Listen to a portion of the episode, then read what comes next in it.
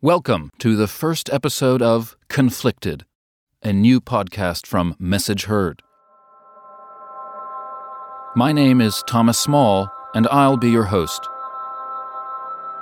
So, the Middle East, the Muslim world, it's a place of conflict, endless conflict. Sometimes people think they know more than they do about these conflicts. Sometimes they know that they don't know anything about them, but they wish to know. What we're going to do is try to unpick these conflicts the best we can, expose the ideological underpinnings of the sides involved, contextualize them historically, add perspective from our personal experiences living in and studying the Middle East, so that hopefully at the end of each episode, you'll come away thinking, aha, I understand. This is a hard thing to resolve. These conflicts exist for a reason. It's not necessarily a question of good versus evil it's a very nuanced problem. You're going to hear from my co host, Aimen Dean, in just a minute, a man who at one point had decided to commit himself to Al Qaeda. There were 10 minutes walk to Khalid's house. My plan was to say goodbye. By the time I knocked on his door, my plan has changed. I told him I'm gonna go with you. He said, you know, for God's sake, Aimen, do you know that jihad is not a picnic, it's a war? Why would you go? You know, do you think the jihad needs you? And I remember that my answer to him changed his mind and changed my life. I said to him, I know, Khalid, that the jihad doesn't need me. But I need it. Let's get into it.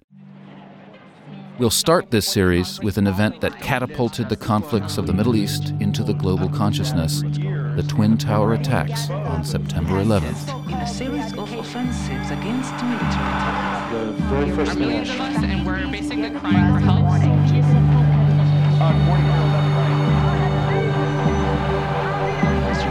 Fresh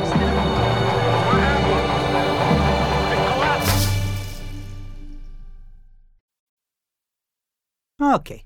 Right, so we're just starting. Yeah, good. Aimen Dean. How do I introduce Aimen Dean? There is literally no one on planet Earth like Aimen Dean. Uh, Saudi born, but Bahraini nationality. Grew up in Khobar, an oil suburb of the eastern province of Saudi Arabia. From a young age, was very pious, especially following the death of his father, I think that's right, and then his mother. Became a jihadist, first in Bosnia, then in other theaters, ending up through the vagaries of personal history in the arms of Osama bin Laden in Afghanistan, where, following the East African embassy bombings of 1998, he decided to get out. But unbeknownst to him, God or fate had a different idea, and he ended up in MI6 working for the Brits, the most important double agent deep inside Al Qaeda, informing against his former jihadist comrades for the British government, thwarting several important terrorist attacks in the process, until, sadly, he was outed and uh, ever since has worked in the private sector as a security analyst, working for corporations and banks, uh, living with a fatwa over his head as his former Al Qaeda the surviving former Al Qaeda jihadists and their followers want to kill him dead for stabbing them in the back. Aimen Dean. Well, um, that was, you know, rather ominous introduction. um, well, Thomas, how am I going to introduce you? Even after years of knowing you, possibly five years now almost, um, you know, you're still a mystery to me. All I know is basically that you're an American, uh, which I won't hold against you. Um, that you are, or you were in the past, you know, uh, on your path to become a monk a Greek Orthodox monk, and I won't hold that against you either. and you know the fact that somehow you ended up studying Arabic and Islamic studies, and then when I met you, I was struck by how amazing your Arabic language skills were. And your understanding of Islam and Islamic theology. And I was thinking, how could a Californian you know, know so much about the theology that influenced my upbringing so much? And not only know it well, but also understand the language, the nuances, the to understand the Bedouin culture. You know, If I want to describe Thomas Small in few words, I would say that he is no small at all. well, here's the thing, Aimen. I met you, and I felt weirdly like I had met some kind of spiritual brother.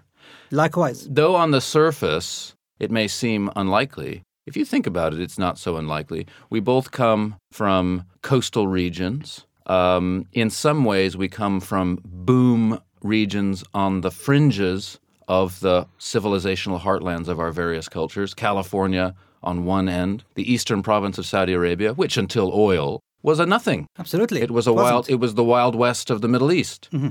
We both grew up in, you know, what detractors would call fundamentalist religion. Me, a Christian, you, a Muslim. We both, from a young age, felt that turn towards perhaps problematically deep practice of the faith. And then we both decided to take the most extreme path. I can tell you, growing up in California, as an evangelical Christian in the Reagan 80s, Muslims were very much the enemy, no question. They were Satan worshippers on the one hand, and they were blowing up planes and killing Americans. And, you know, they, they seemed to me to be a pretty bloodthirsty people. That's how it was being portrayed.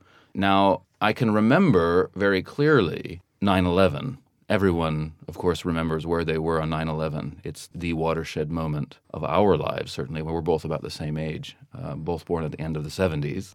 I was in London already. I had been invited to the Travelers Club on Pall Mall. Can you imagine this sort of young suburban brat being in, initiated into this wonderful, gentlemanly world of the Travelers Club? But my friend, who was a member, he, he needed to get me a suit. So we walked into Moss Brothers on Regent Street to rent me a suit, to hire me a suit.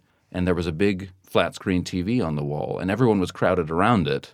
And I looked and I could see smoke coming out of the World Trade Center in New York. Of course, my first thought was this is a, Hollywood movie, or I thought maybe is this a retrospective of the 1992 World Trade Center attack or 94? I think 93. 93 World Trade Center attack.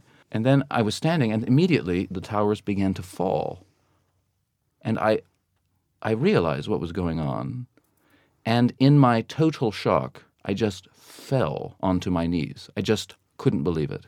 And from that point onward, everything changed.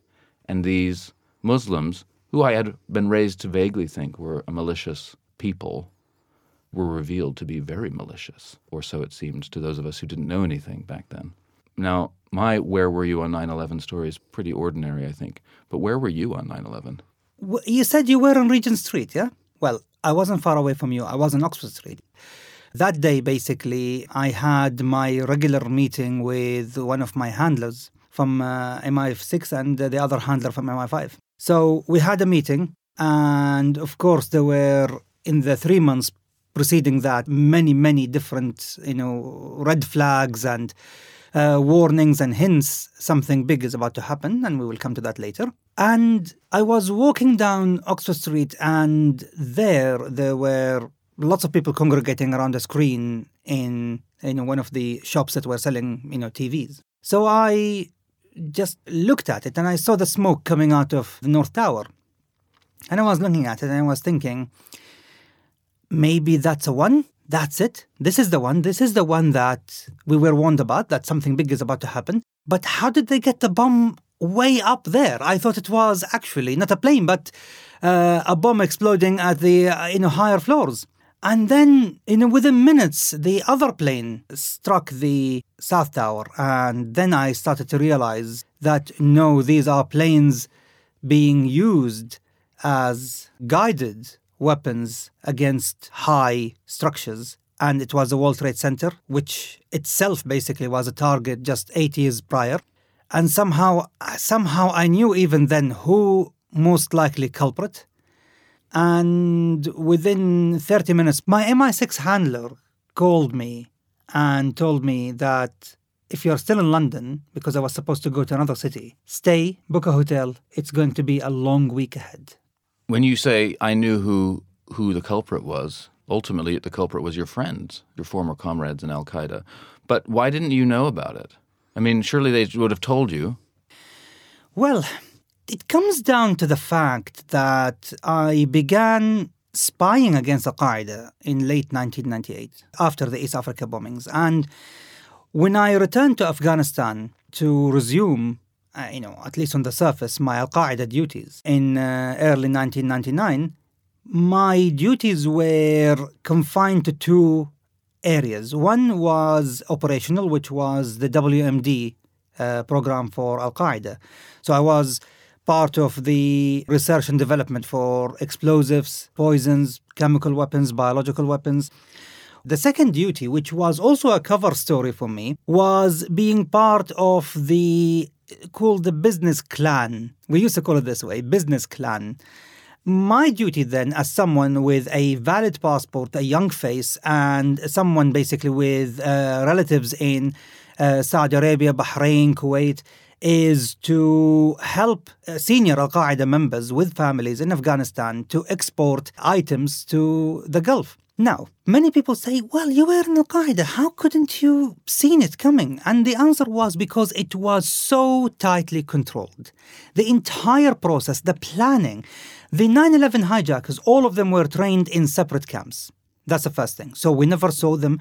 I only knew three of them, three of the hijackers. You know, Abdulaziz Al Umari, Nawaf Al uh, Hazmi, and Khalid Al Mahdar. What about the mastermind of, of 9/11 is very famous, Khalid Sheikh Mohammed. You knew him. You met him in Bosnia, didn't you? I was one of Khalid Sheikh Mohammed's, uh, you know, first recruits into uh, Afghanistan. Did he Indeed. seem like the kind of person that would um, that would put together and successfully launch a, a terrorist operation, killing three thousand people? Well, he's a highly gifted engineer. Well, sure. There are many engineers in the world who don't blow, blow up planes. It's not the, the fact that he's an engineer, you know, fine. But what I'm talking about, clearly a very pious Muslim. He must have been. One, a pious Muslim, but two, someone with exceptionally deep hatred towards America. Why do you think he hated America so much? What does America symbolize for these people? What's wrong with us, Americans? We're such nice guys. Okay, so if we are going to talk about what they thought was uh, wrong with America, they believed that, you know, in the classic 1960s, 70s, and 80s, they believed that America was you know the epitome of colonialism and imperialism because of their support for one uh, Israel uh, two for Arab dictators as far as they are concerned. They saw America as the force that is holding back the Muslim world from one uniting and two progressing and advancing. So that is why in their mind if America is no longer there, or at least if America would uh, would leave the Middle East alone, then progress could happen, unity could happen. You know, as if America is the only source of our ills. Well, in fact, basically 90% of our problems are self inflicted. But then tell them that in 1995, and they will be basically telling you, you know what, you are in the wrong place, pack your bags and leave. It's interesting because about 18 months before 9 11, I was in New York City. I had left home with very little money. I was 19, 20 years old. I was on my way to, to Greece to, to, uh, to become a monk. That's what I told myself. And I was really full of, of, a, of a sense of, of, of hatred for what I saw as America's materialist, consumerist society that was, that was turning hearts away from God. I, I didn't even have a place to stay, and I was tramping around lower Manhattan, and I, um, I arrived at the World Trade Center. It was the middle of the night, it had rained, and I looked up at the towers and I shook my fist and I said, I, one day I hope someone brings you down.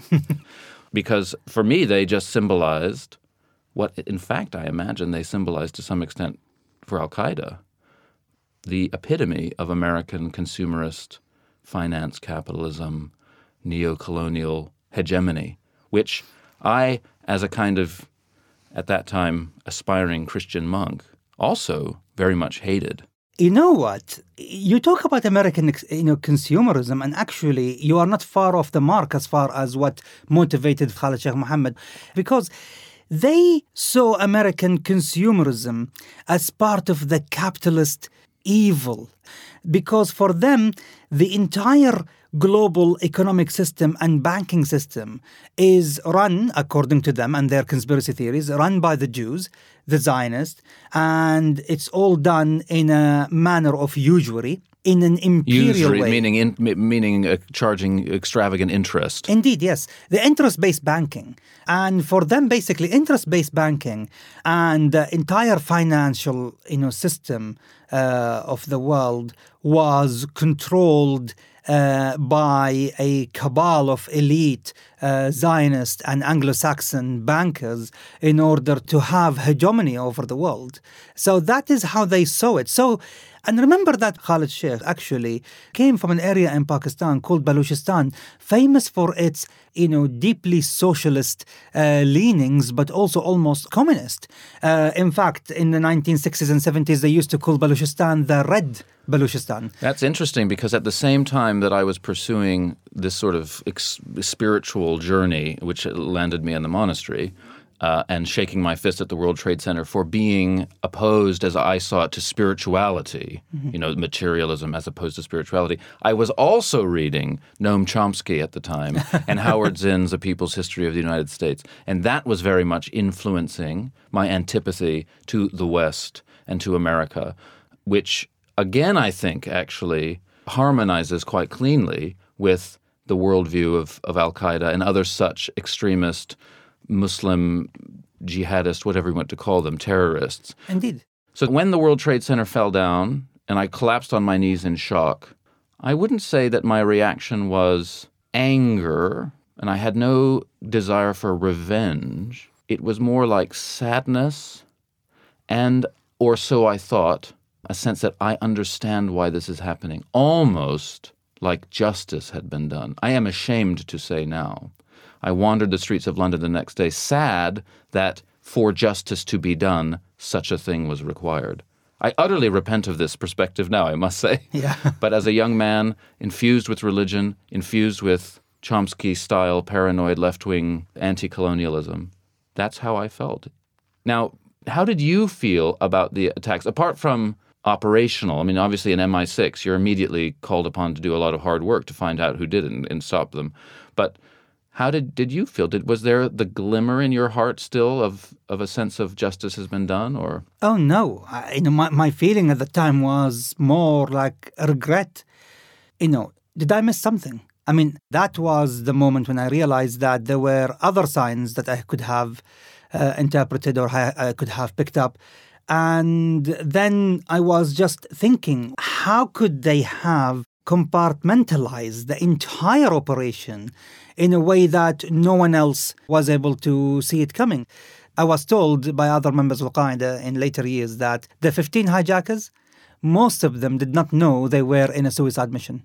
And most of them did not know until just a week before that they were going to hijack planes, but that's it. They were not told that the planes actually are going to be used as suicidal weapons. Only the pilots and the maybe two or three of the leaders of the hijackers uh, who were told that it's going to be a suicide mission. Someone actually, you know, uh, commented. They said that until the day more than two thirds of Al Qaeda's Shura Council, which is the council that of, of 20 top men, two thirds of them, we're talking about 12 people within a 20 men circle, did not know about it. So if, you know, some of Bin Laden's advisors, close advisors, never knew about it, how would I have known about it? Um, however, there were signs in the run up to that, you know, fateful day. I remember the last day I was in Afghanistan before 9 11 was in the first week of June of 2001, so three months before the events. And by that time, I have stayed about seven weeks in Afghanistan.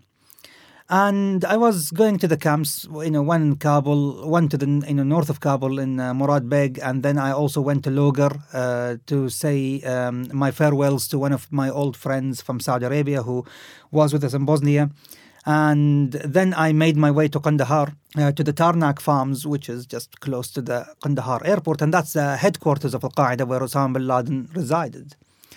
And I was just in the prayer room of that, um, uh, you know, of that complex when someone just came to me. He's a Yemeni, and he told me, um, you know, my you know my alias at the time was Abu Abbas, and so basically he told me Abu Abbas, someone from the leadership is looking for someone who is actually going to be in the UK very soon. And I just thought of you. Are you going to be in the UK very soon? And I said yes. And he said, okay, just wait. And then he came back later and he said, Abu Hafs al Masri, the deputy of Osama bin Laden, wants to see you. So I didn't understand. You know, I, I hardly ever been summoned by Abu Hafs, someone as senior as him, and so I went to see him, and you know, it was in a very small study, if you can call it a study. Actually, you know, there is no desk, there is no chair, there is nothing, There's only mattresses on the floor and bookshelves. So I sat down and he asked me, and he said, When are you going to be in London exactly? So I told him my dates. And then he said to me, Then I have a task for you. When you get to London, I want you to deliver a message. It's a verbal message, which was highly unusual. I always used to take letters. Uh, sealed and take them and deliver them. Uh, so I don't know the content. Although MI6 at the time were so expert, they used to open them uh, copy them, then seal them and give them back to me without telling me the content, so I do not betray the information. You know, so so he told me I have a message, and this message is very simple. There are four individuals in the UK. You must tell them that they need to sort out their affairs, bring their families to Afghanistan before the end of August. So, end of August is the deadline. If the end of August comes and they are still in the UK and haven't left to come to join us here, tell them then to stay there. So I, you know, I was listening to this and I was thinking, you know, this is highly unusual. It's a verbal message. Then he told me something big is about to happen, inshallah, which means God willing. And if it happens, stay where you are. Stay in the UK. Do not be tempted to come to Afghanistan and join the jihad with us here if the Americans were to come to Afghanistan and invade us here. Do not be tempted. Stay where you are.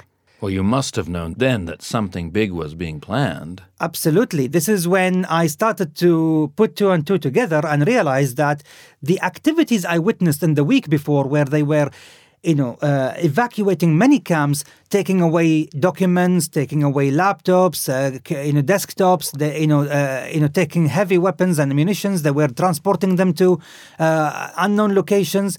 So when I was on the plane back from uh, Pakistan back to the UK, and of course, basically my handlers were waiting for me at Heathrow. And, you know, I was basically carrying with me grim news that, hey, big attack is about to happen, but I have no idea what it is.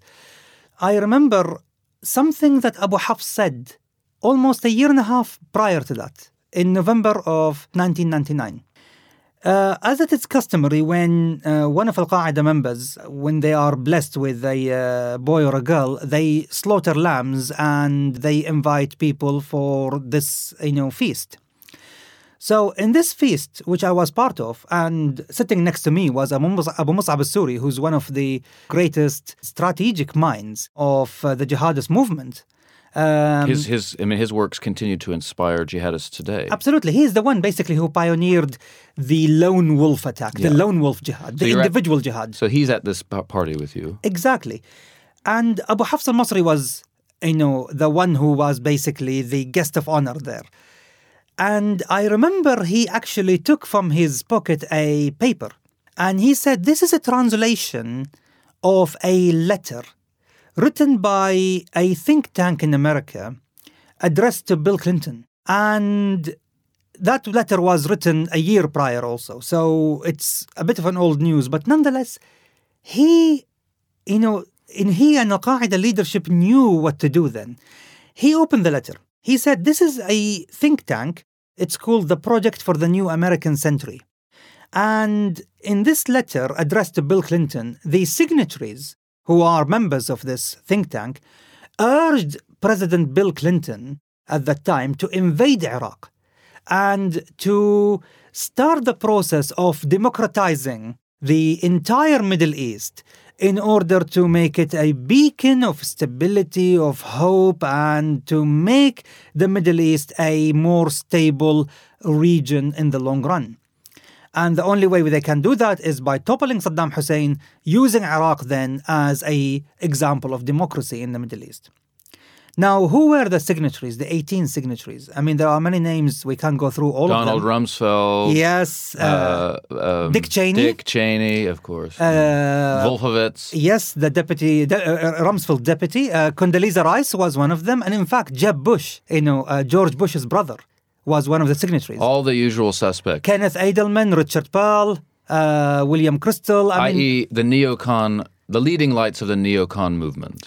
all the engineers and the architects of the Iraq War, which will happen basically fi- in almost five years later, signed that letter. So Abu Hafs is reading a translation of this letter to to you Al Qaeda people. Indeed. Uh, and what does he say? And he said basically that there was one columnist in America who responded to this letter, um, almost as if it was on behalf of Bill Clinton, saying that, you know, this will never happen because, you know, the American people will never, ever accept such an undertaking unless if there was an event in the magnitude of Pearl Harbor. So, but but but Abu Hafs doesn't want America to invade Iraq and bring democracy to the Middle East. Oh, he does. Why? He does. It wasn't about bringing democracy because they, they knew the region more than the Americans knew. You see, that's a difference between the project for the new American century and Al Qaeda, which was the project for the new Islamic century. They knew their own region and their own people better than the Americans. They knew that democracy would never just come at, at the at the end of a bayonet. Absolutely. And you see, that is the you know the genius of Al Qaeda, at least like you know up to that point. You see, Al Qaeda have two you know programs. First destroy and then rebuild. They were good at destroy, they are never good at rebuilding. Creative destruction. Exactly. They're like, They- they should all they should just move to Silicon Valley. creative disruption or creative destruction. In fact, they called it creative chaos. ah. They- so they knew yeah. what they were doing. These they're not idiots. These No, no, people. they, are, they were not. They knew exactly what they were doing. So In they- fact, you know, Mustafa Abu Yazid, who later became the uh, operational leader of Al Qaeda and who was killed, I think, in 2009. But Mustafa Abu Yazid, who was a member of the Shura Council of Al Qaeda, he said something very interesting. He said that, you know, and that was in later years, and justifying why 9 11 was important. He said that imagine that you have a house, it's dilapidated. You know, you want to destroy it, you want to bulldoze it, but there is a problem. You're broke and you don't have a bulldozer. So what do you do then? Well, in the village, there is, you know, someone who owns a bulldozer and he's an idiot and someone who is short temper and easily provoked. So what do you do then? You, you know you don't have even the money to hire a bulldozer. You can't pay for his services. So what do you do? You write a lot of you know rude graffiti on the house, insulting him and his wife and his mother and his daughter and everything, and then basically he will come and destroy it for you for free. so, for free. So, so they attacked the World Trade Center, uh, in effect, by um, writing huge graffiti in the sky. Come attack us here in Afghanistan, because they knew, as well as everyone else, that Afghanistan is the graveyard of empires. Indeed. And they know this, of course, because they, in their own lives, have seen it be a graveyard of empires. Absolutely. With the other great 20th century empire, the Soviet Union. Absolutely. So they think, well, the Soviet Union reached its end in Afghanistan. We are going to entice the United States to reach its end in Afghanistan as well. Which is interesting because when I was a kid, I knew about the Mujahideen, the famous, noble Mujahideen fighting valiantly against the evil empire of communism to free and liberate Afghanistan. And I was convinced, primarily by Hollywood, that the Mujahideen were holy warriors riding their white stallions to uh, defend themselves against the evil empire, as Ronald Reagan called it. For example, I remember I, lo- I loved James Bond movies, and in 1989, Timothy Dalton's classic The Living Daylights, one of the great James Bond movies, came out. We watched it. At the end of that movie, James Bond becomes a mujahid. He becomes a jihadist, joins this you know ragtag group of Muslim warriors fighting uh, this nefarious plot by a renegade Soviet general in line with a renegade American arms dealer to sell opium. I was very confused. But there you see James Bond riding riding into battle with the Mujahideen. I think the same year, if not the year before, Rambo 3 comes out. I saw that. Rambo becomes one of the Mujahideen as well. And at that last shot, he's riding his Mujahideen horse up against a whole battalion of tanks, Soviet tanks, all by himself. The, the Mujahideen were the great heroes. And the film ends with the dedication to the brave men of the Mujahideen. And apparently, Wow. I'm told it's it's that, that that dedication remains to this day. You can watch it on Netflix, and and you get to the end of the film to the brave men of the Mujahideen. When you were growing up in Saudi Arabia, you must have thought that those men were brave. For, Oh, all, for all. I know, you still think they're brave. Well, of course. I mean, after all, uh, you know, their you know, their cause was just was to uh, throw out the invaders. Um, any country would do that. Any people would do that. I remember there are people from our neighborhood in Khubar who went to join the Mujahideen in Afghanistan, who uh, you know thought it was a noble thing to do, and there were thousands of Arab volunteers from Saudi Arabia, North Africa, Egypt, Jordan, um, who went to fight there in Afghanistan. Except what happened in Afghanistan at the time is that many people who were imprisoned in Egypt, especially Egypt, for attempting to overthrow the governments of Sadat first, you know, and then Mubarak. uh, Inspired later. by by famous Muslim Brotherhood uh, ideologue Sayyid Absolutely. Qutb. Sayyid Sayyid Qutb, yeah. The most, the sort of grandfather of, of, of modern jihadism. Indeed, and actually, like I mean, uh, you know, his writings inspired those who killed Sadat and then wanted to overthrow Mubarak. So they found in the Afghan Jihad a space in which they can breathe, uh, train, think, and it was these people, especially three people, Ayman al-Zawahiri, Abu Hafs al-Masri, and Abu Ubaid al-Banshiri. They met Osama bin Laden there. He was just young, idealistic, you know, Rich. rich, Handsome. Exactly. Articulate. tall, charismatic. He was there, and all he wanted was just to help the Afghan jihad. But what poisoned his mind were these three individuals who were released from prison or escaped from prison in Egypt, made it all the way to uh, Afghanistan because they saw in it a, a you know an ideal fertile land to not only recruit but also to train and to strategize the next phase of jihad. So they saw Osama bin Laden, they thought that's it, this is it, this is the symbol, this is the man who we could ride as a horse towards the sunlit uplands, you know, of uh, you know Islamic Caliphate in Egypt. But surely they didn't uh, introduce him to the ideas of Sayyid Qutb and stuff. I mean, people knew about Sayyid Qutb. I think you yourself, you drank deeply of, from the well of Sayyid Qutb following the death of your mother. You found in Sayyid Qutb tremendous consolation. What about Sayyid Qutb and his now infamous writings? Well, these writings influenced Osama bin Laden greatly. No, no, you. I'm talking about you. Ah, okay. what? What? How did they? Why did they? Why did they give you so much consolation as a young Muslim growing up in Saudi Arabia? Well, we must remember, you know, how Sayyid Qutb wrote, you know, these books.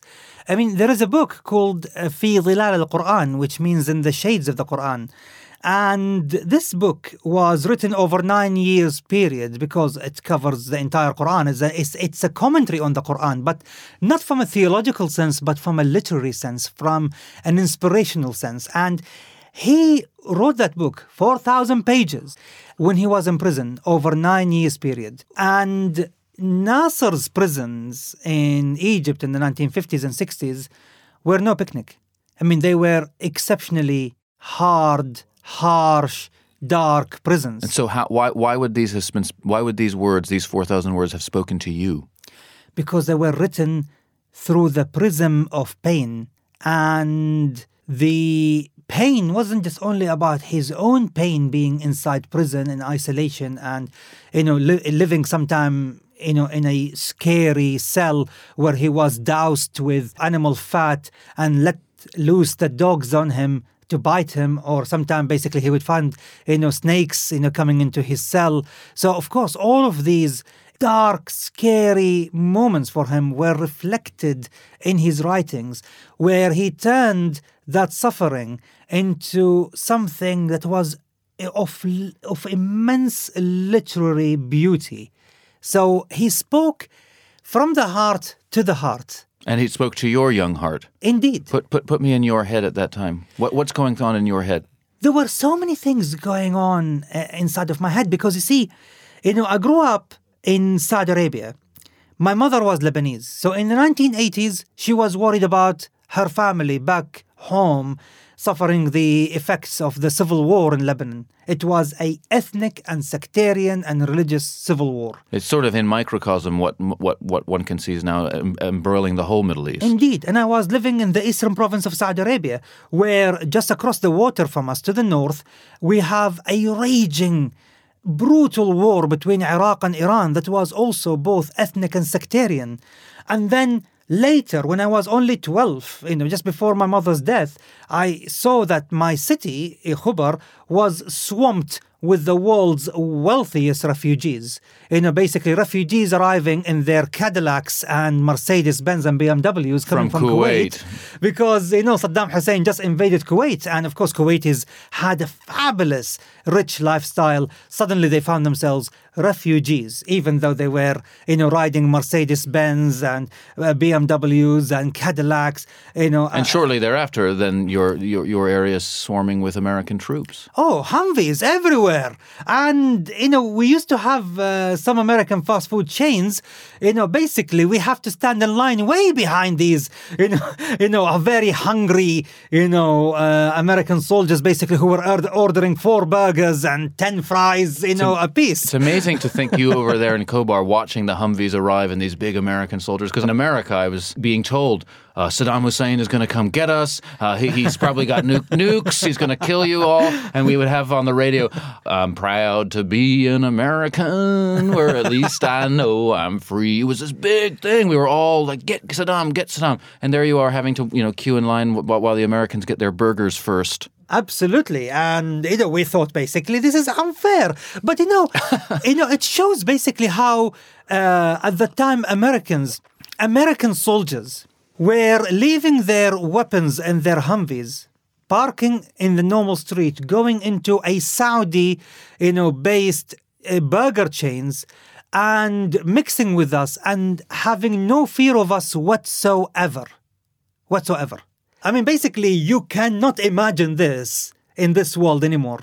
You know, and they were there because we saw them basically as some sort of guarantee that Saddam Hussein is not going to venture south and capture the oil fields of the eastern province of Saudi Arabia. So, in general, you were pleased that they were there. You felt they were protecting you. Because, as we all know, in a way, King Fahd of Saudi Arabia's decision to invite the Americans in was the fateful decision that led to some kind of ideological justification for Al Qaeda and similar groups and their antipathy to the Saudi royal family, to America's presence in the Middle East, and so on. Indeed. You see, this is where my conflict began.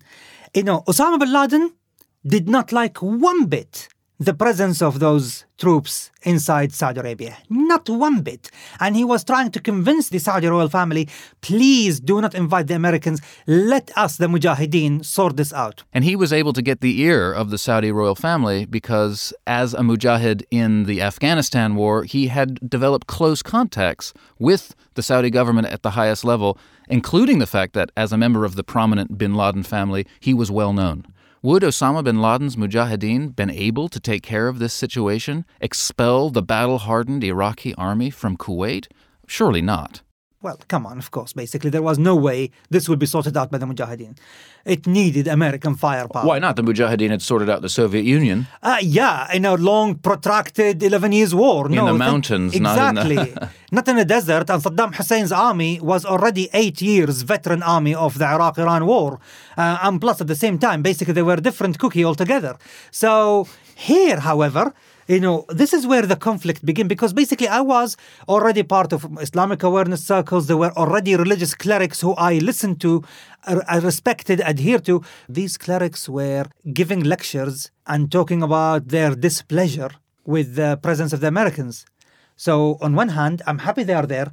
But on the other hand, I have a loyalty to my clerics and my clergy who basically were not very happy about these Americans being there. So there you are. You're conflicted. On the one hand, the American troops are protecting you. On the other hand, all of these radical clerics are, are encouraging you to be very un, uh, displeased about their presence. What is the through line from that place of conflict to three or four years later, you deciding to go to Bosnia as a young jihadist? Well, after the Gulf War ended and Saddam Hussein was expelled from Kuwait, there was another event basically that really propelled me towards, you know, great towards searching for a greater meaning, greater purpose, which was the passing of my mother. She was only 49 at that time.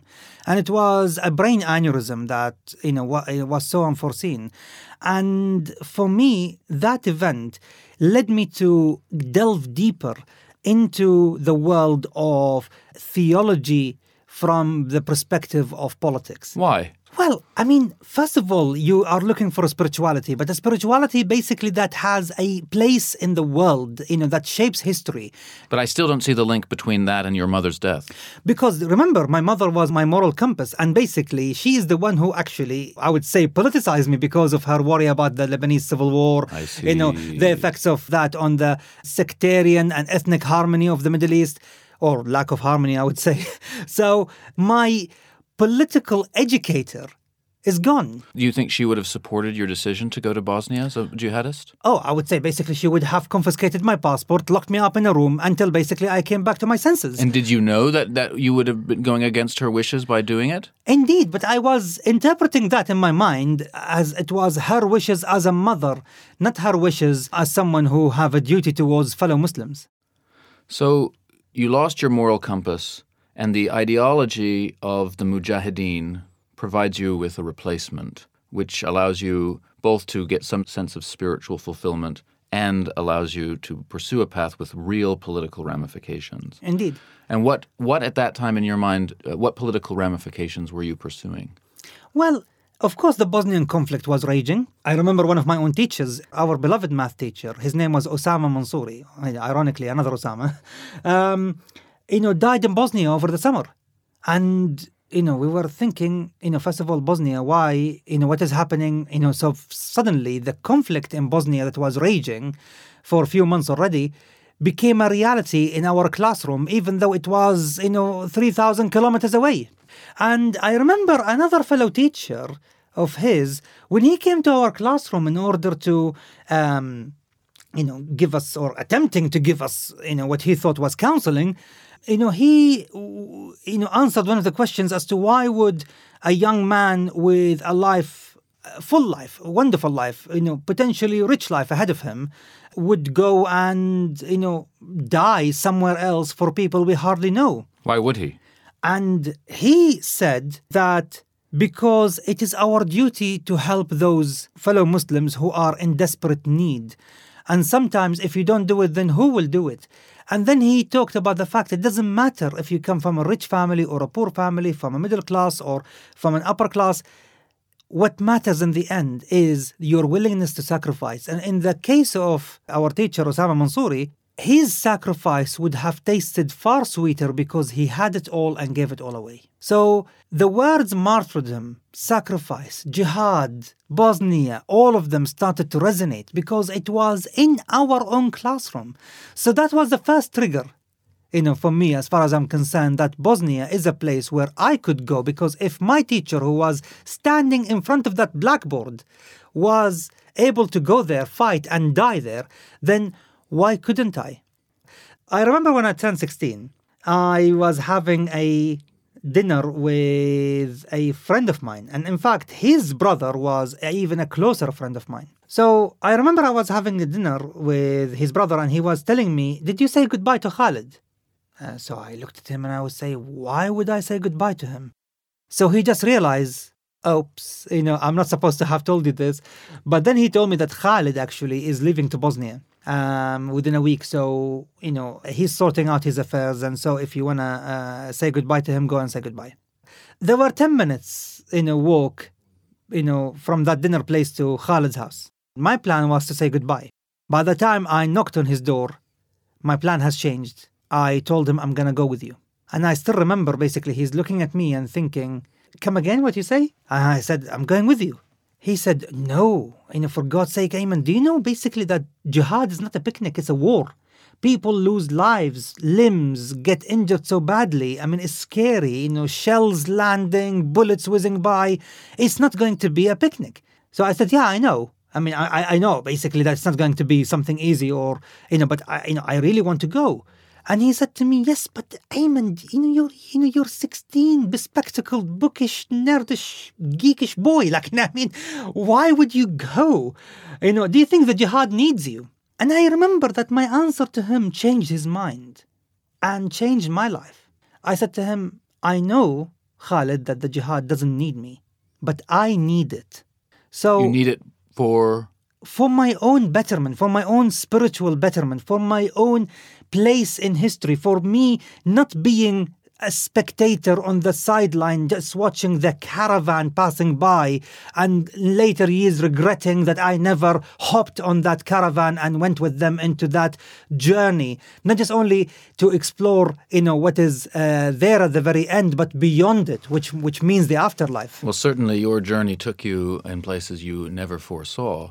But also, I think the journey of the jihadist movement went in places that no one could foresee. So, what you know, you joined the Mujahideen in Bosnia for let's let's face it, noble aims. Bosnian Muslims were being slaughtered by Serbs and Croats, and you went to defend them. But how do you go from that? How does a movement go from that to the morning of September 11th when men fly aeroplanes into a building in America and kill civilians? Who are they defending? What, what, when, when did jihadism change from the characters at the end of Rambo 3 and The Living Daylights to the 9 11 hijackers and Osama bin Laden? What happened? What happened, Thomas, was Bosnia. Bosnia happened. You see, many people don't understand that Bosnia was the fork in the road that separated now the jihadist from the West, where the interests diverged, where the ideological alliance that happened uh, during the jihad against the Soviets completely disappeared. And basically, the West went in one direction and the jihadists went into the other. What happened in Bosnia is that the war was ugly, it was genocidal, and it was over identity, a Muslim identity that was attacked with the intention of annihilating it. And what was shocking for us is that the Muslims of Bosnia looked nothing like you know the Muslims in the rest of the Muslim world. They were you know blue and green eyed, they were blonde haired, they were fair skinned, except that you know they didn't look any different from their Serbian neighbors. In fact, genetically even they are the same. South Slavs, they all speak the same language, basically. Exactly. They spoke the same language. They intermarried actually before the war. You know, they looked like each other, but except the difference were in the names only. You know, because even Muslims lived under communism in Yugoslavia for 70 years, they almost became indistinguishable. It was a very secular state. They didn't. Ab- you know, There was absolutely. not much religiosity going on. Absolutely. Only that their names were Ahmed and Mehmet and Mirsadur. You know, so they, they had these Muslim names and basically slaughter was happening based on your name. If your name is Muslim, that's it, you're done.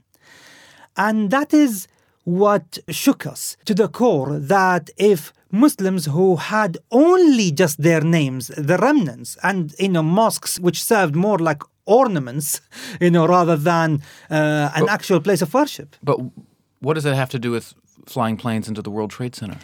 For the jihadists there, they believed that the war was taking on a Christian symbology against Islam. This is a new crusade. So the language in which the jihadists were framing this conflict and the narrative they were putting together was that this is a new crusade. So this is the Christian world. It's not just only the Serbs with their nationalism masquerading as Christianity, you know, slaughtering Muslims. No, no, no, no. This is a Western, American, British, French enabled genocide against Muslims, which was, of course, far from the truth. But that's total nonsense. They must have known it was nonsense. That's a cynical way of uh, describing what was going on in Bosnia because they were already convinced that the Americans were an evil empire that needed to be destroyed. Exactly. But of course, when I went there to Bosnia, how would I have known that our leaders will be uh, Jama'ah Egyptian Jama'ah Islamiyah, who actually killed Sadat in 1981 because of the fact that he signed the peace treaty with Israel? So, of course, they were the enemies of peace, but I did not know that. I was only 16.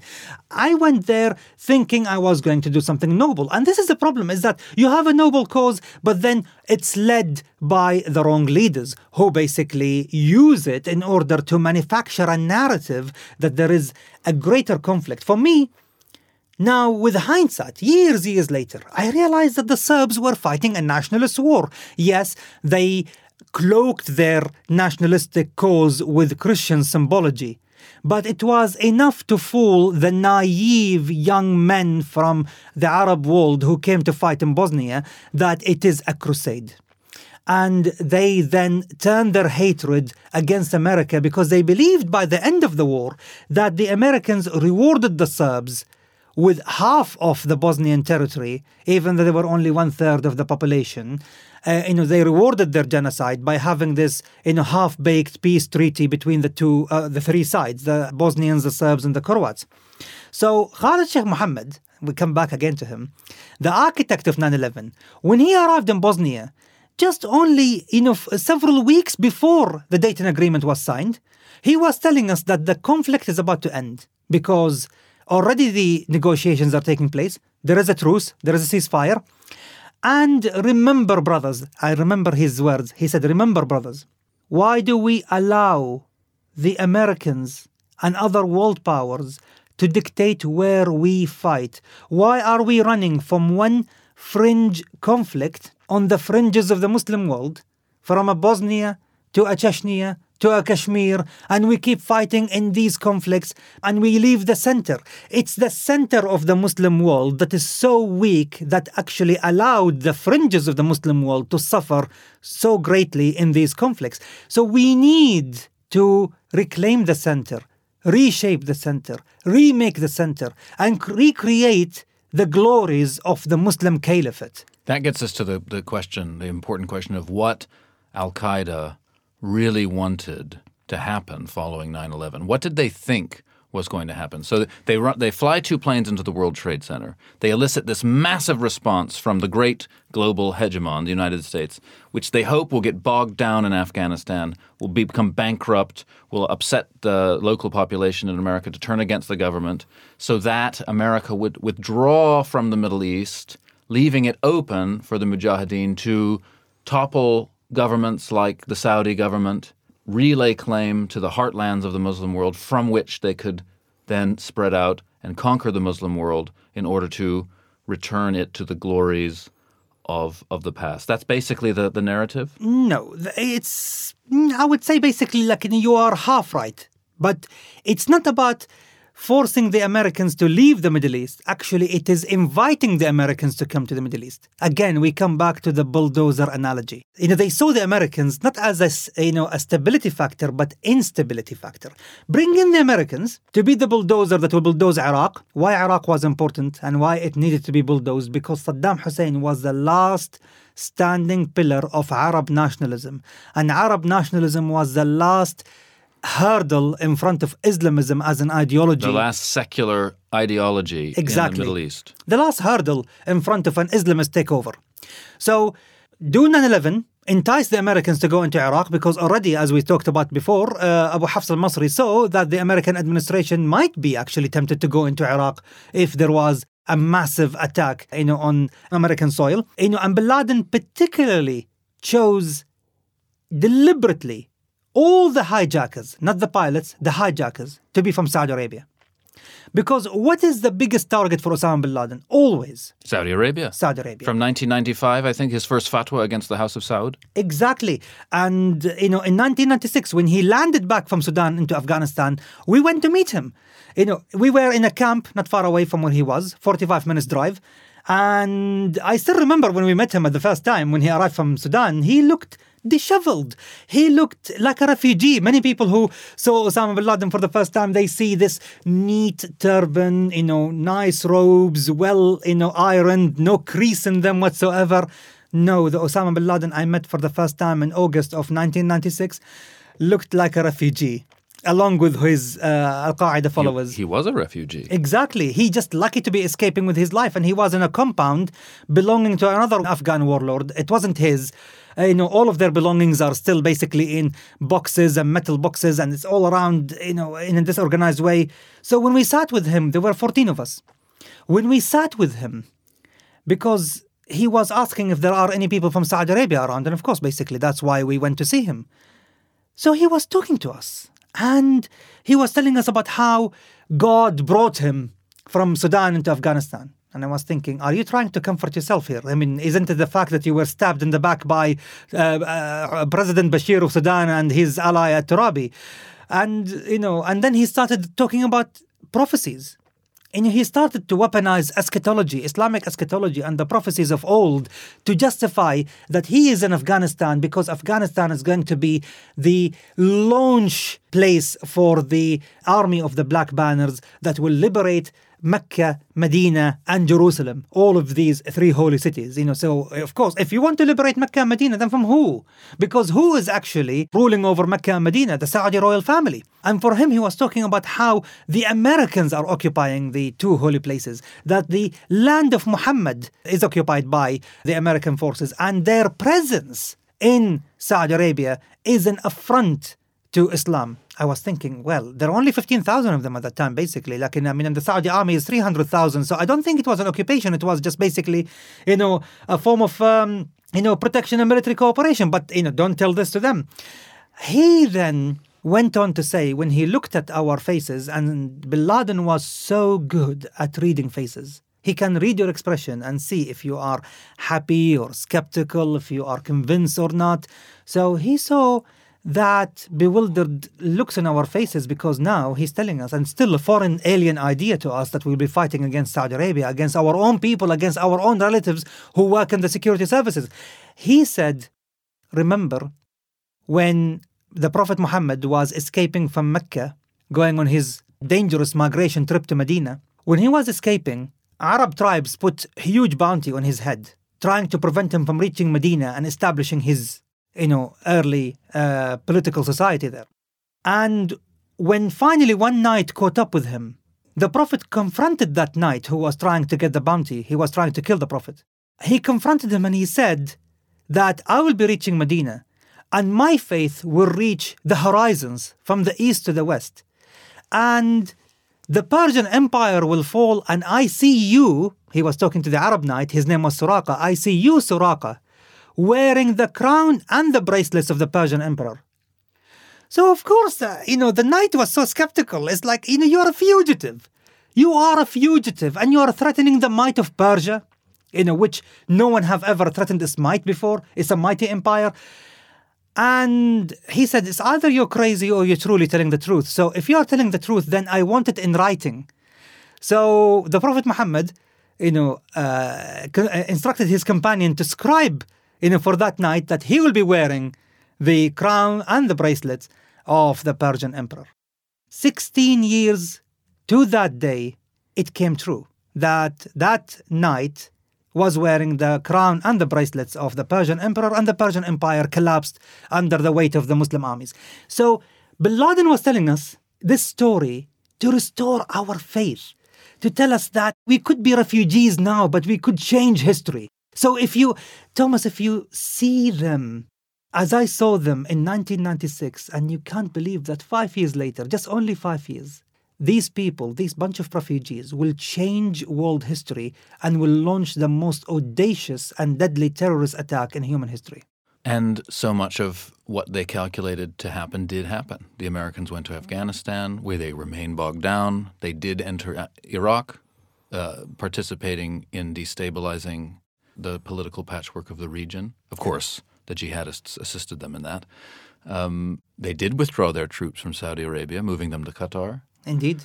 Uh, and nothing has been the same. But nonetheless, still, Osama bin Laden, his goal ultimately was political power. Once the House of Saud was toppled, once the Americans had done their dirty work for them and destabilized the region and then withdrawn, so the region is is now you know there's a tremendous power vacuum opening up. Osama bin Laden imagined himself with the, the crown of the Persian emperor on his head. Do you think that's what he wanted? I think he wanted the restoration of the caliphate. He believed in eschatology. He believed that he was one of those foretold in the prophecies that would be paving the way for the Mahdi, you know, the Messiah. So basically 9/11 not only have, you know, eschatology behind it, messianic vision behind it and uh, you know, political vision behind it and a ideological vision behind it, but also what was ultimately the aim and the goal is creative chaos. That chaos that should reign over the entire region to allow the forces of Islamism to take over. Because he saw what happened in Afghanistan after the civil war between the Mujahideen and the collapse of law and order and the rise of the warlords. That chaos was what enabled the Taliban to take over the entirety of Afghanistan except for a small pocket in the north. Eh, you know, so he saw that chaos will make people yearn for law and order. And the only people who can give law and order based on Sharia are who? the Mujahideen. When I was growing up in evangelical in California, it was absolutely um, uh, an article of faith to us all that the world was coming to an end soon, and that the prophecies in the book of Revelation at the end of the Bible were Indeed. coming true through, at that time, the clash between the divine United States and the godless Soviet Union. And we were all told absolutely that there was no real need for us to dream about our future careers or our future lives because it was going to happen. The end of the world was nigh. Ronald Reagan was acting as a vehicle for God's power by destroying the Soviet Union, and the state of Israel was a sign that Christ was going to return.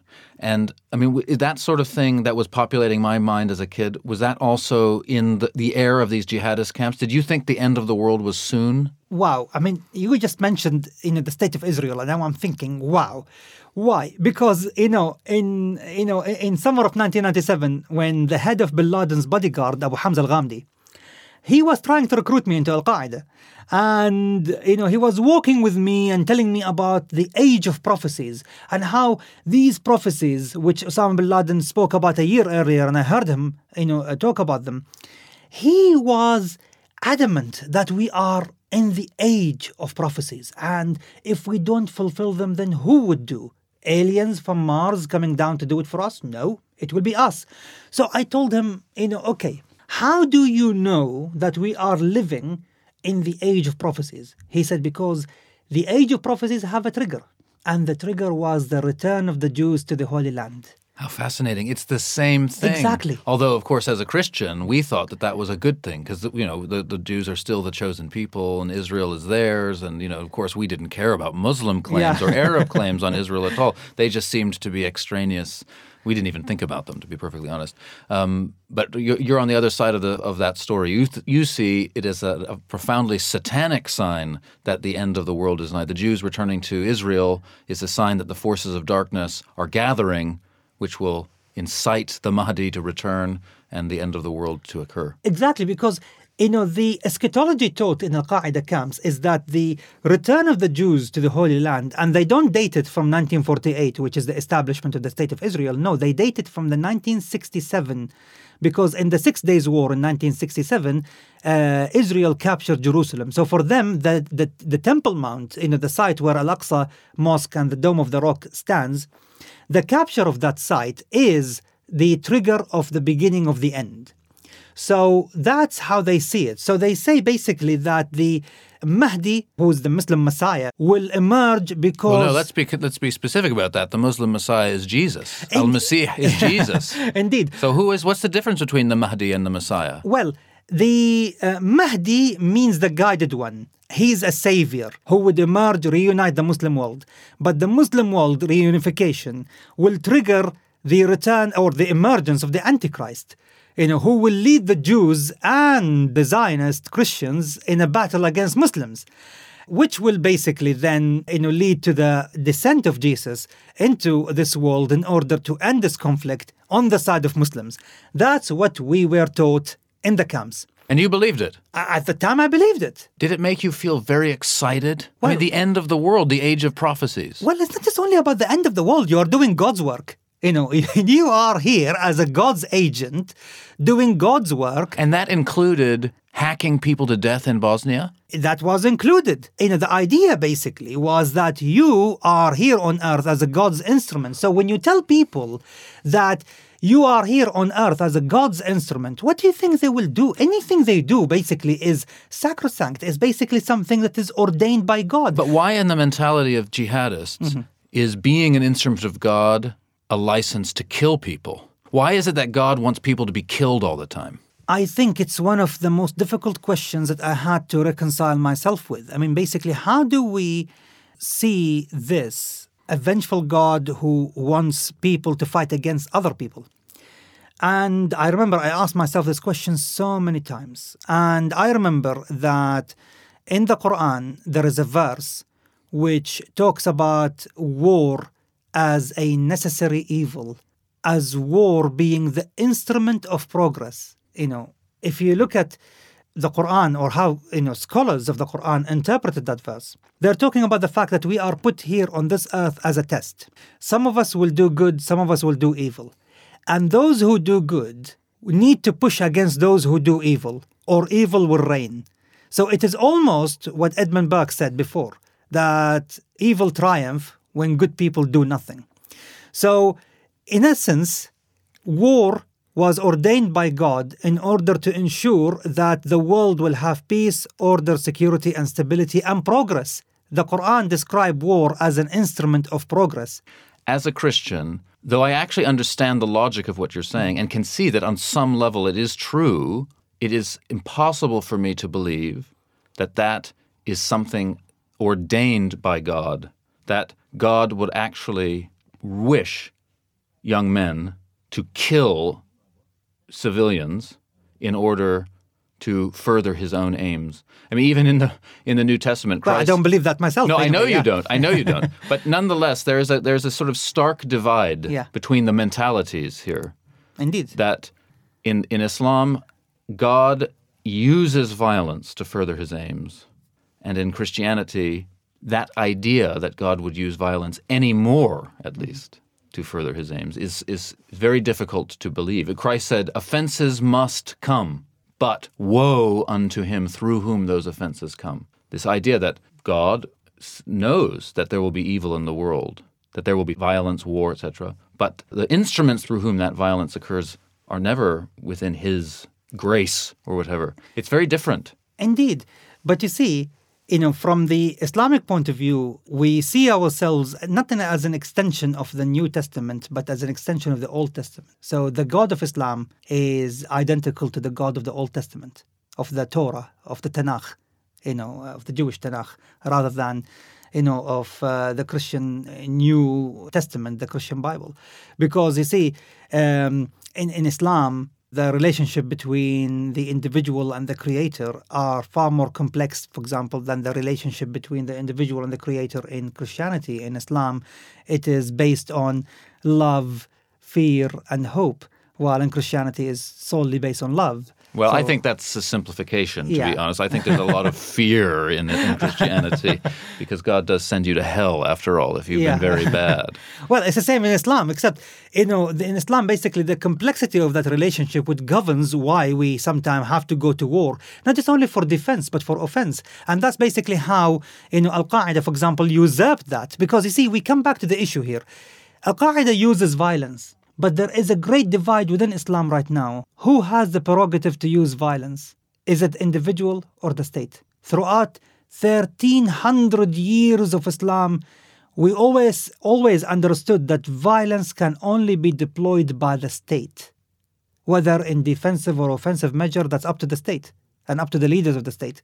But it cannot be wielded or be deployed by individuals or groups of individuals the civil war within Islam right now raging over this very question between those who believe that jihad and violence can only be deployed by the state and those who believe no, not only can be deployed by individuals and groups of individuals, but it could also be deployed by them against the state.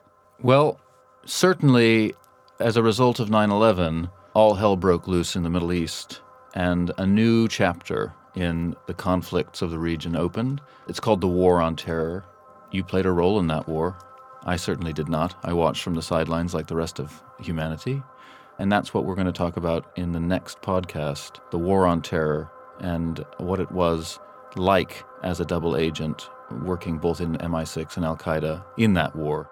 Um, and what I look forward to hearing about really having you've you've you've described so well the motivations uh, and uh, psychology of, of the jihadists, what they expected. It'd be interesting to hear as well next time what what goes through the mind of a spy, and whether those are actually quite similar. Maybe I don't know. Well, I look forward to having this discussion. I enjoyed it so much.